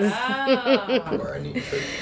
And he does say something interesting to him. He's talking about how the town, you know, like you get to like it or something. And she's like, it looks like it's grown on you. yeah. Because he is very purposefully acclimated to the place. He's Yeah. wearing the vest, he's wearing the flannel, he's learning to fly fish, he's trying to become part of the town. Mhm. She sees it right away. Yeah, She's he like, doesn't oh, look it's, like it's an totally grown. out up." of Yeah, town. it's like you're an out of town federal agent. It looks like you are acclimating to this place. Dale Cooper, local law enforcement.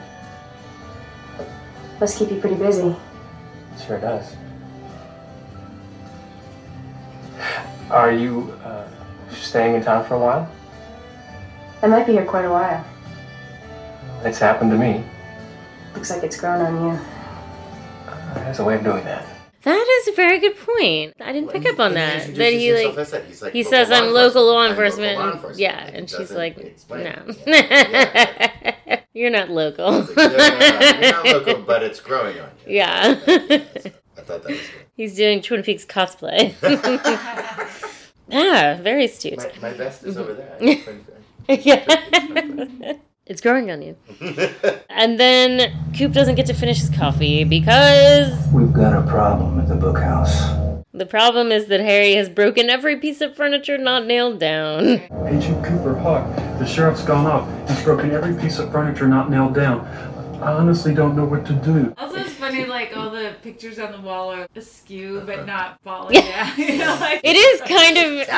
If you look I'm at all gonna the mess that one up. things, Mess yeah, that one up. I would love I a would- deleted scene where he's doing the trashing. Right. Because if you look at everything that's out of place, there are some curious things. Like that. I would challenge you to eschew those pictures without knocking Right, them I know. It, out. would- Right. It's harder to do what he did. Yeah. Than just knock shit down. Right? Definitely one of my favorite things in comedies is a lazy room trashing. I really love it. Yeah. so I'd love to see that, but we don't get to, unfortunately. We do get a Deputy Dale, which is pretty funny. Hey, Deputy Dale. How's business? Well, Harry, it's a little complicated at the moment. it's very uncharacteristically snarky from Harry. Who walks in and there's just Oh, Deputy Dale. Deputy Dale. Oh, yeah, he's like, Yeah, it's kind of like a, a Hank thing too. I feel like Hank is kind of haunting him a little bit. He's become a little bit of an asshole. That's the good thing about the law. It doesn't breathe. You can't kill it. Why don't you hand me that gun?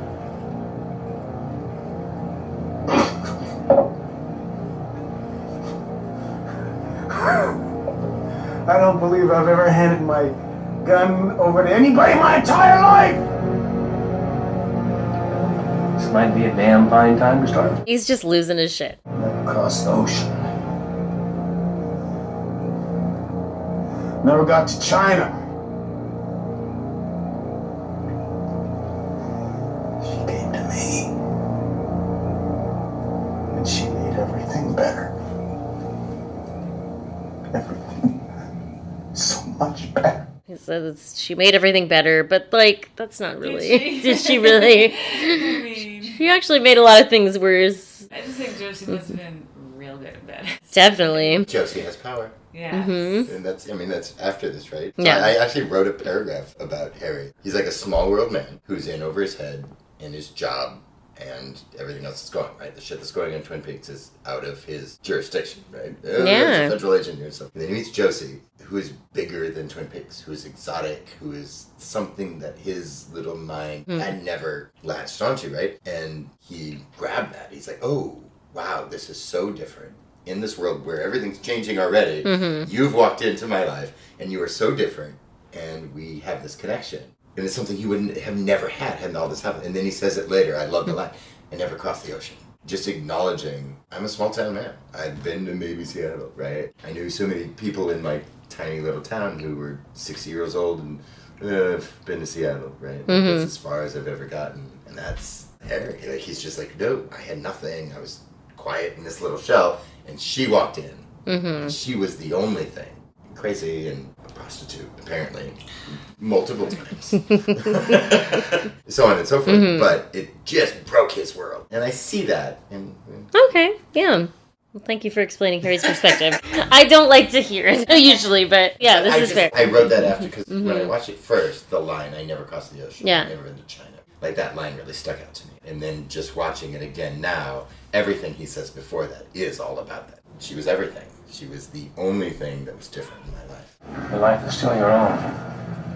Josie didn't take that with her. She should have gotten her away. I should have taken her away from here!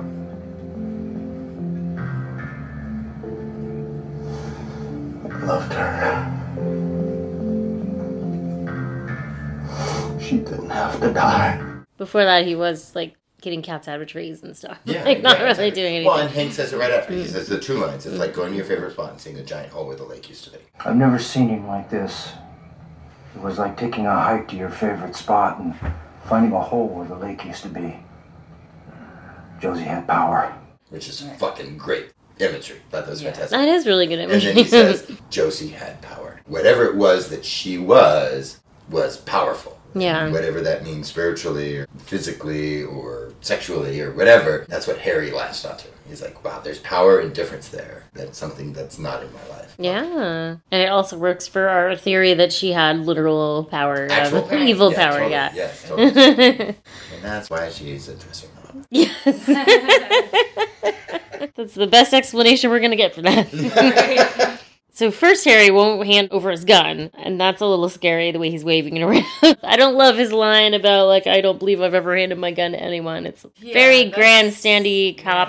Very copy. Yeah, Yeah. it's gross.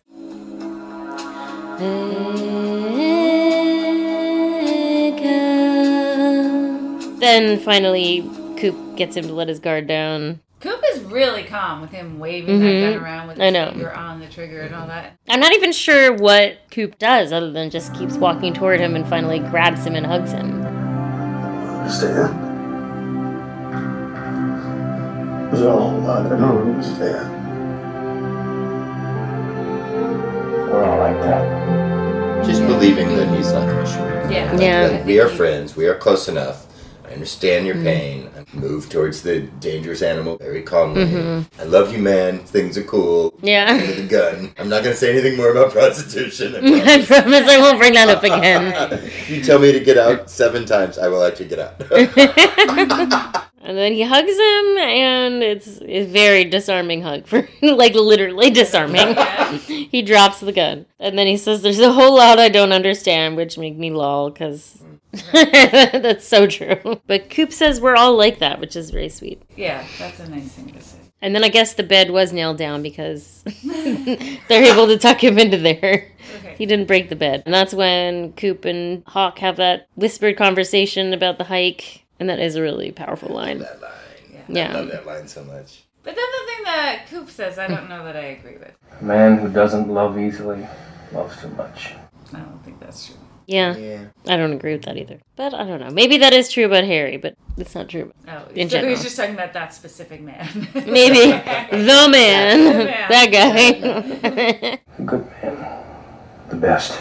Then we're at the Great Northern, where Randy, our favorite employee, who's I guess he's still off concierge desk because of Audrey. Not doing any concierging. No, he's checking in Mike and Nadine in grown-up costumes. No, it's Mr. and Mrs. Hinklin. Yes, it is. From Bozeman, Montana. That's a special honeymoon suite for Mr. and Mrs. Hinkman? Uh, that's correct, yes. We're from Bozeman originally, but my, my wife thought that it would be nice to see the countryside. And you know, you have some very pretty country here in Twin Peaks. Will you be with us long? Oh, not long enough. No, just until tomorrow, if that's, if that's okay, because we're going deep sea fishing.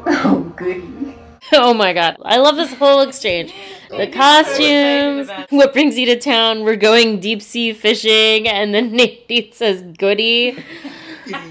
Which is so funny. That she just makes everything sexual. She's like deep sea fishing. meh, meh, meh." How long are you going to stay? Not long. Not long enough. And Then immediately, Mike is caught by two girls from school. I guess they're probably there for the fashion show. We don't actually see them in the fashion show. They're like, We'll see you in school. And he's like, What? I'm an old man. This is my wife. And then Nadine is so frustrated that she crushes the bell. The room, please. I think we can handle the bags. That's a good prop. Yeah. I like that. That must have been fun to make the bell look like that with a hammer or something. but then in the dining room, the fundraiser is underway. Ben's giving a speech warning against turning our great forest into a monstrous amusement park. Ecology is not luxury science, he says. I would just like to remind all of us that ecology is not a luxury science. It is not about pleasant appearances. It is about survival, about whether we are all going to make it. Period. The things he's saying are valuable Legit. things. They're legit arguments picked I- up by a businessman. Do you think we are supposed to think that he's truly changed? Yeah. I still don't buy it. Even though there's like zero evidence that he hasn't really. I kind of like the end of his conversation with Catherine. That's the real Ben. God help you. You actually sound like you mean it. I do. For you. For me. Future. Catherine, why don't you take this opportunity to transcend the lifetime of megalomania and egocentricity and write us a big fat check to help stop Ghost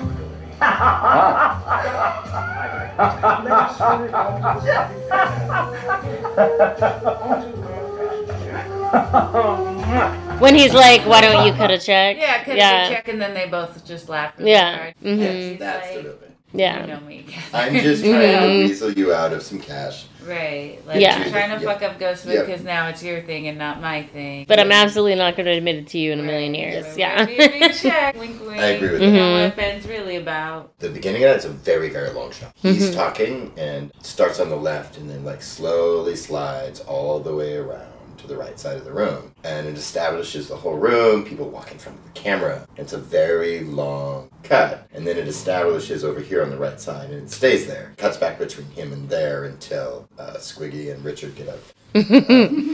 The opening shot of that was fantastic. Just It this, like, is. long slide establishes the whole room. I noticed Mm-hmm. it right away, and I didn't notice it anywhere else in the episode where they've done like a long moving track. I think that was the longest shot in the episode. But yeah, I think it's to show us the room so that we're not disoriented later when we have the weasel cam. And it's his speech too, Yeah. right? Like it's his moment to be Mhm. like, "I'm standing up here, and this is the thing, and I care about the weeds." Yeah. environmental stuff and whatever. And it goes back and forth, and then the first person who walks out is the smarmiest douchebag he got. Right there, It's like, Yes. "It's the master of ceremonies, Richard Maid, yes. And the next guy who walks out is Squiggy from Laverne and Shirley. Yeah. Okay. That's true. It's definitely a very dodgy scenario. The crew is very interesting. Oh, thank you. Splendid gathering. Our little Lucy is wearing a delightful mix of warm northern comfort and southern insouciance. An elegant worsted wool jacket over a plethora of plaid with a hint of polka dot. It's fabulous, isn't it? A moonless night, black, slim skirt with a look that always says, Hey world, I'm here. Oh my gosh. What a fun fashion show. Lucy's the first one Yeah, out. why is Lucy the opener? I mean, there's so many questions. Yeah, because he's got like. Insane outfit, and yeah, there's like real sort of models there. Yeah. Mm-hmm. Who are there for modeling. Exactly. Mm-hmm. Right? Like they were up early. Like, they did their chest clip, right? Let's um, then- And you do see them Lucy and backstage, Andy. I think. Maybe you want to finish with the models. If Did you're that. going to have Lucy and Andy in there, put them in the middle. Is it Dick Mitchell? Richard Mitchell? Is that his name? Tremaine. Tremaine, yeah. I don't know why I wrote Mitchell. Richard Freeman. He's incredible through this whole piece. His face and what he's saying and how he's reacting to both Squiggy. I don't remember his real name. It's Tim Pinkle. Tim oh, Pinkle. Oh yeah, what's up, Pinkle? Uh, so he's, how he's reacting to Pinkle and the people on stage, going back and forth between them. His face is fantastic. through this entire- like he really delivered it. But yes, Lucy Yeah. on the catwalk. When I first watched it, that was Oh the my funniest. gosh. thing. Yeah. Absolutely the funniest. thing. It's such a crazy outfit. She She does a crosses her couple of legs. twirls. Couples of spins. She's like, "Oh." you gotta spin the other way. Yes. And I wrote down one of his lines Northern comfort mixed with Southern insouciance. Yeah, yeah, yeah. and, and, and says, Hey world, I'm here. And then Andy just walks forward and stands there. Right. For the man who wants to make a statement while retaining that casual feel, whether he's out mastering a task or riding the breeze of a chance meeting. That's it, Andy. He doesn't even do any twirling or And he anything. look- so you watch his eyes like he describes his pants. He completes this look with his red and black buffalo check jumpers. He looks down, oh yeah, I'm wearing those pants. And then he just looks at everybody in the room. That's all he does. He's like, hey, look at all the people here. And his outfit is even more insane than Lucy's somehow. Yes, which didn't seem possible. And Audrey's in the back dressing these people. What is going on? How did they end up in those clothes? At this rate, we're running late, so if we could all sort of hurry Richard along with some quick movement out there. Well, I really think that Dick planned the outfits, and Audrey's just putting the. And he's just- Just Mhm. running. Oh, okay, that Yeah. makes sense. That makes sense. Okay. And that is how he dresses. He always wears multiple He's shirts, always got all the collars pieces. popped, under collars that are folded over, and the accessories, scarves. It's, it's very much his. That's his aesthetic. It's obviously his baby. I wish we could see some of the other outfits. You'd say all the Yeah. outfits and the show itself was right on the nose. Speaking So- of, then we bring out Tim Pinkle, who has taken Dick's notes and run with them. You want a live weasel? I'll get you a live Pinkle's weasel. revenge. Mhm. Not be condescending and rude to Pinkle. We'll have the last laugh. Now, this species is of the weasel family. And not only is he non aggressive to us humans and has beautiful fur, but also he is by nature an excellent controller of rodents. Unfortunately, this little friendly fella is incredibly curious, making him very easy for one to trap. He is also attracted to bright, shiny objects. Must, must be my stance. oh, oh, and also it is amazing. He is particularly attracted to various smells, like, believe it or not, very cheap cologne. Oh, what's this? What? I think he wants to give you a kiss, Dick. Oh, please, Mr. Pink. He loves shiny buttons and cheap clothes. Give him a kiss. Give him a kiss. Come on. I've been watching it carefully because it seems like it's still a live weasel. Up until the very last second. I watched it. Yeah. But he does have to do like a jerk with the live weasel. He does, and, and my son and I do Yeah. a lot of magic. And so I, I was watching it, Yeah. and he puts his hand up to kind of like cover Yeah. like, Mhm. the attachment, like he does it a little bit early, and then he pulls the weasel into his face, and then there's a cup. I was just very concerned for that I poor was little concerned ferret. we So did. yeah, I wanted to The make ferret sure that is it a was thing. because later on he's like very much. But ferrets have no bones. Yeah, the, they really don't. They have no CJ. idea. yeah, like the way that They David like to Lander's be ferrets, holding then him dangle. is. Yeah, Yeah, yeah. they smell really bad, but they're cute. They're- yeah, they smell terrible.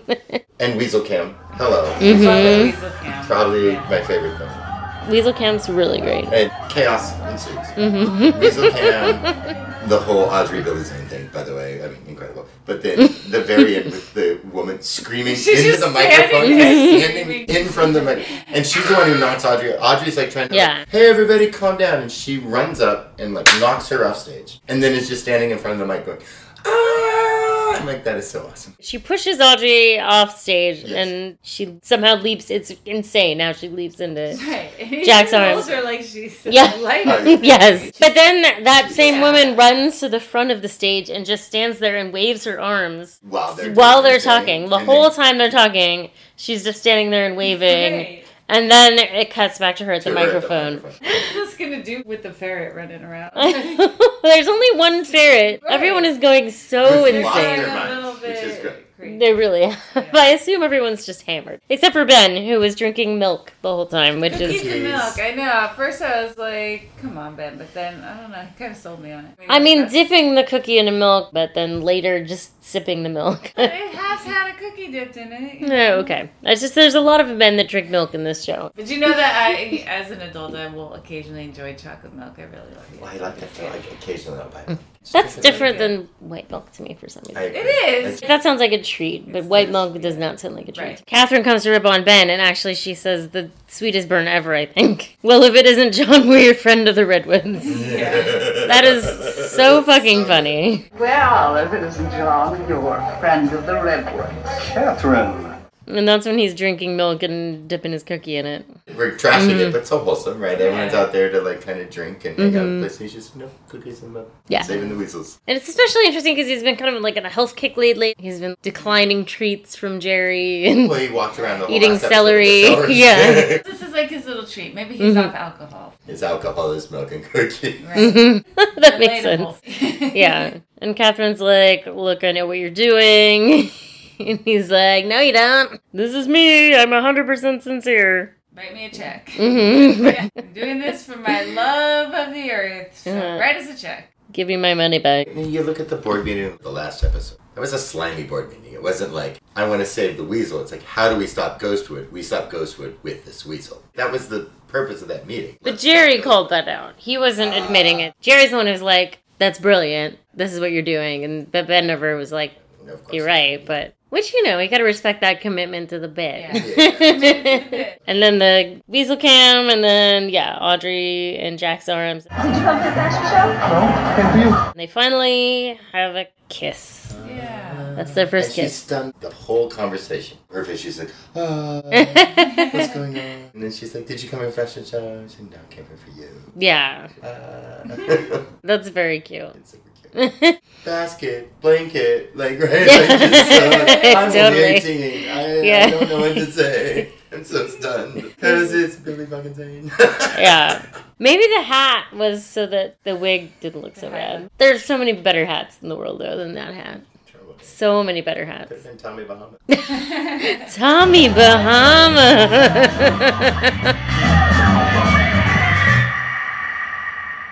and then finally, we're back at the bookhouse where there's some rando bookhouse boy reading, watching Harry, I guess, not very well. Gets pistol whipped by Jones. And I guess she's very confident in her pistol whipping skills because she takes off her clothes to stay a while. That's why I asked questions tonight. It's just Mhm. when I watched it yesterday, I thought she pistol whipped some dude and then crawled in bed with him. And I'm like, Hmm. that's strange. What's he gonna do anyways? I thought she was like, whack, and then set the gun down. I was like, let's get in bed. I'm like, okay. That would be Weird perplexing. seduction. It really was a weird Yeah. seduction. I was like, yeah, and she's got the gun. She likes her dudes unconscious. I guess.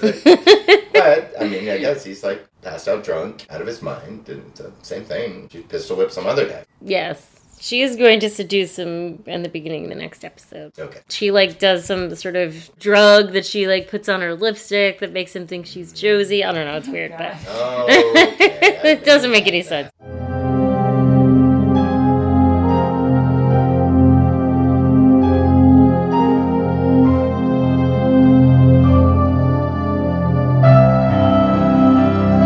So anyway, that's the end of the episode though. We don't get to see that. We just see her climbing into bed and her Again, so 80s power. woman. Yeah. Yes. And her day tonight. Oh, just yeah. Ponytail down. And it's perfect hair the when you angle. take your ponytail down. Mm-hmm. the angle it's shot from, like she's way Yeah, up. she looks right? like six feet When she tall. puts her Mhm. arms up, like it fills the whole frame. Yeah. She's like that 80s Amazon powerful businesswoman, but has to be a man to do it, right? So the Mhm. pulled back hair, the business suit. Her name too, Jones. Jones. Yeah, Which is that's Jones. right, My mom called me Kim, but I go, it's Jones. Jones. Uh, she's also the lady in Seinfeld who wears the bra as a top. Oh, so well, Michigan. Oh, great. It's the braless wonder. Who does she think she's kidding? Look at her. She's totally out of control. I was thinking that woman looks like Elaine Bennis. Yeah. what have you been up to? Just been hanging out. That's the other thing I know her from. Apparently, she was the Desperate Housewives connection too, but that came up last episode. Anyways, we talked about a couple motifs the uneaten food and slow mo. Anybody else notice any other Well, motifs? disguises and costumes. Very much so, yes. I had a question about motifs. Mm-hmm. Sure. The name of the episode is Scars and Wounds, Wounds and scars. The only wounds and scars we really see is Harry and maybe Bogletty and the Major. Nobody else Huh. is displaying wounds and scars. Well, I Annie's guess scar, Annie's she has, yeah. But But every other theme in the episode is not wounds and scars. It's just Harry. Uh, maybe everyone's a little wounded. But in this Uh, episode, Or Nadine. Nadine's missing an eye. Yeah. yeah, okay. Norman and Annie talk about their mom and they're wounded from that. Overcoming her. Yeah, I can see yeah, that. it's not too bad of a title. Some of the titles are very esoteric, but not this one. A motif being that the title actually fits the episode pretty yeah. well. Was there one called the double play and we spent so long? Yes. Doesn't make any sense why it's called that. Ladies and gentlemen, the Roadhouse is proud to welcome Let's do some awards. Award time. Let's start with the fish in the percolator. Oh gosh, there's so many. I'm gonna say I had a lot of contenders, but on second watch, when Nadine winks, Yeah. and you see when she opens Yeah. the eye, she's like, "Wait a minute!" It's so funny. It is How masterful. like winking Yeah. is what makes her realize she doesn't have a left eye. Yeah, she never like looked in the mirror and noticed She's that in she was that wearing an eye patch. state. Sees what her brain's ready to see. Yeah, I guess so. oh, and Jacoby says some shit about scar tissue too. Oh, he sure Yeah, Oh, yeah. that's totally right. It's still Lucy on the catwalk for me. Yeah. That was one of my top Absolutely hilarious. It's really good. I tried to pick a different one. That's what I picked the first time I watched it. And then watching it again, I was just like, eh. That's it. I think I'm gonna go with Catherine's burn about John Weir, Brand of the Red Wigs. it speaks volumes, but we know she's calling him out, and it's just a good reference. Really appreciate Catherine in this episode a lot. Yeah.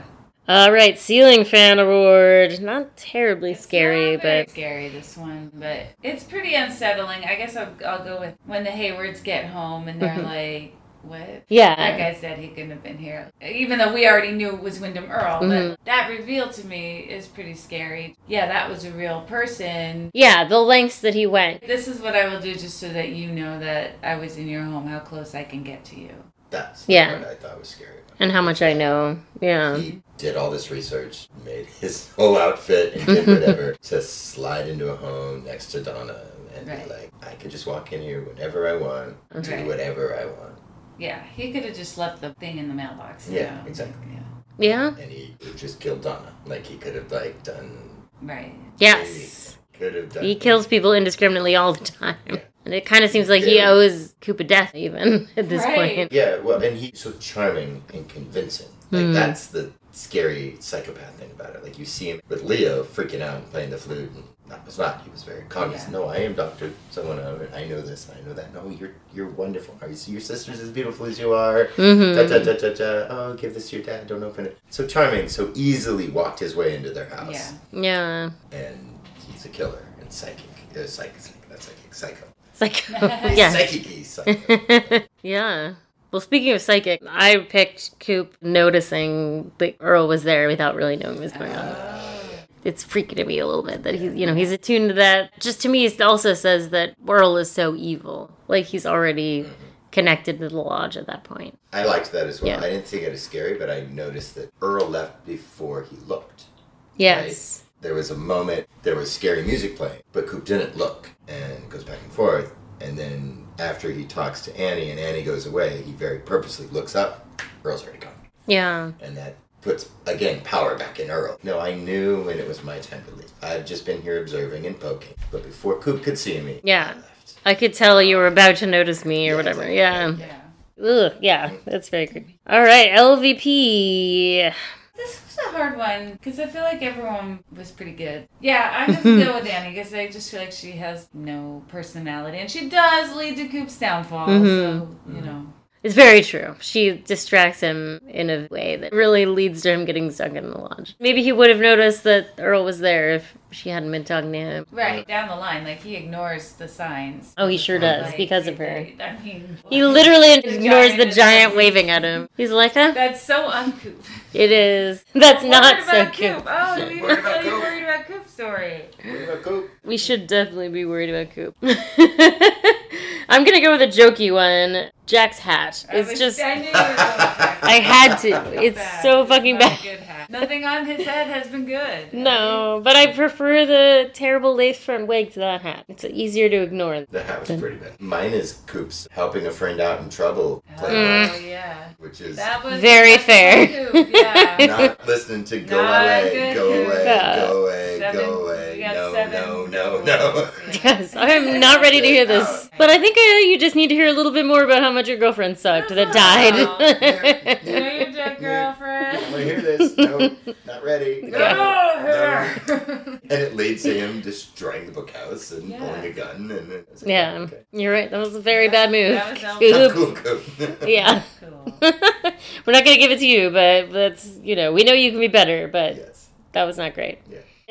MVPs! Ah, this was also hard because I felt like everyone was almost equally good, you know? I guess I'm going to go with Margaret. You know, Mhm. Margaret and her log. I almost just said the log because she says, like, The that log the log noticed. noticed. And that's what's going to That's what bring things drives it, together and all that. So, Mm-hmm. Yeah. I like that a lot. I like Margaret and the Major together. I, I, I call her L. I didn't know her name was Margaret. I call her Love Lady, LL. Yeah. Uh, but LL and Briggs together and how they just matched him to be a character to me, I thought was fantastic. So you're going with the team up? I'm not. I'm going with Richard.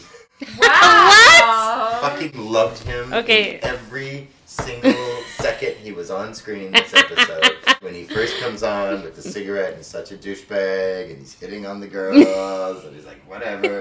And then the entire fashion show, his He face definitely put is those legs on together. fire. Yeah, yeah. And he gets bit by the. I mean, he's like, he's the impetus for everything that happens. I just love it. Yeah. Well, that is for sure a really weird stuff first. yes. yes. has never been MVP. I can imagine. I love it though. That's we got different energy tonight. It's wonderful. Mm, Yes.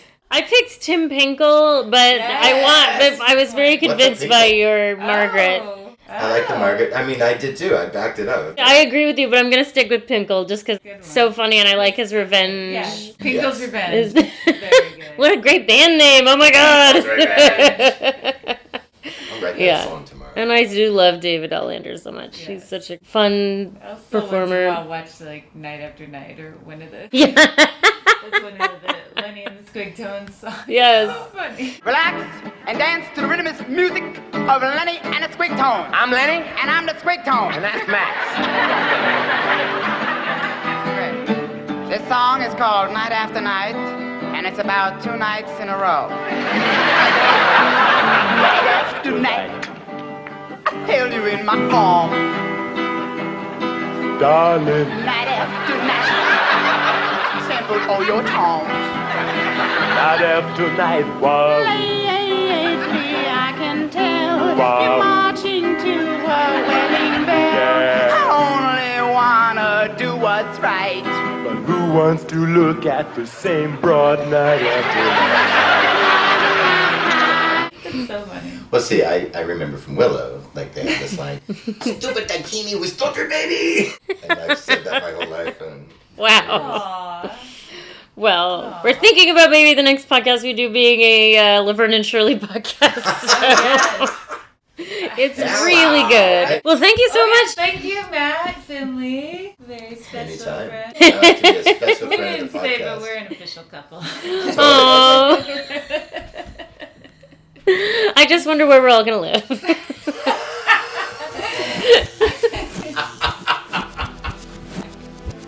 really Weird Stuff is hosted by Annie Malone and Jessica Baxter. Music by Julie Cruz, Angelo Badalamenti, and Jessica Baxter. If you enjoyed Really Weird Stuff, please take a minute to rate and review us on your favorite podcast app.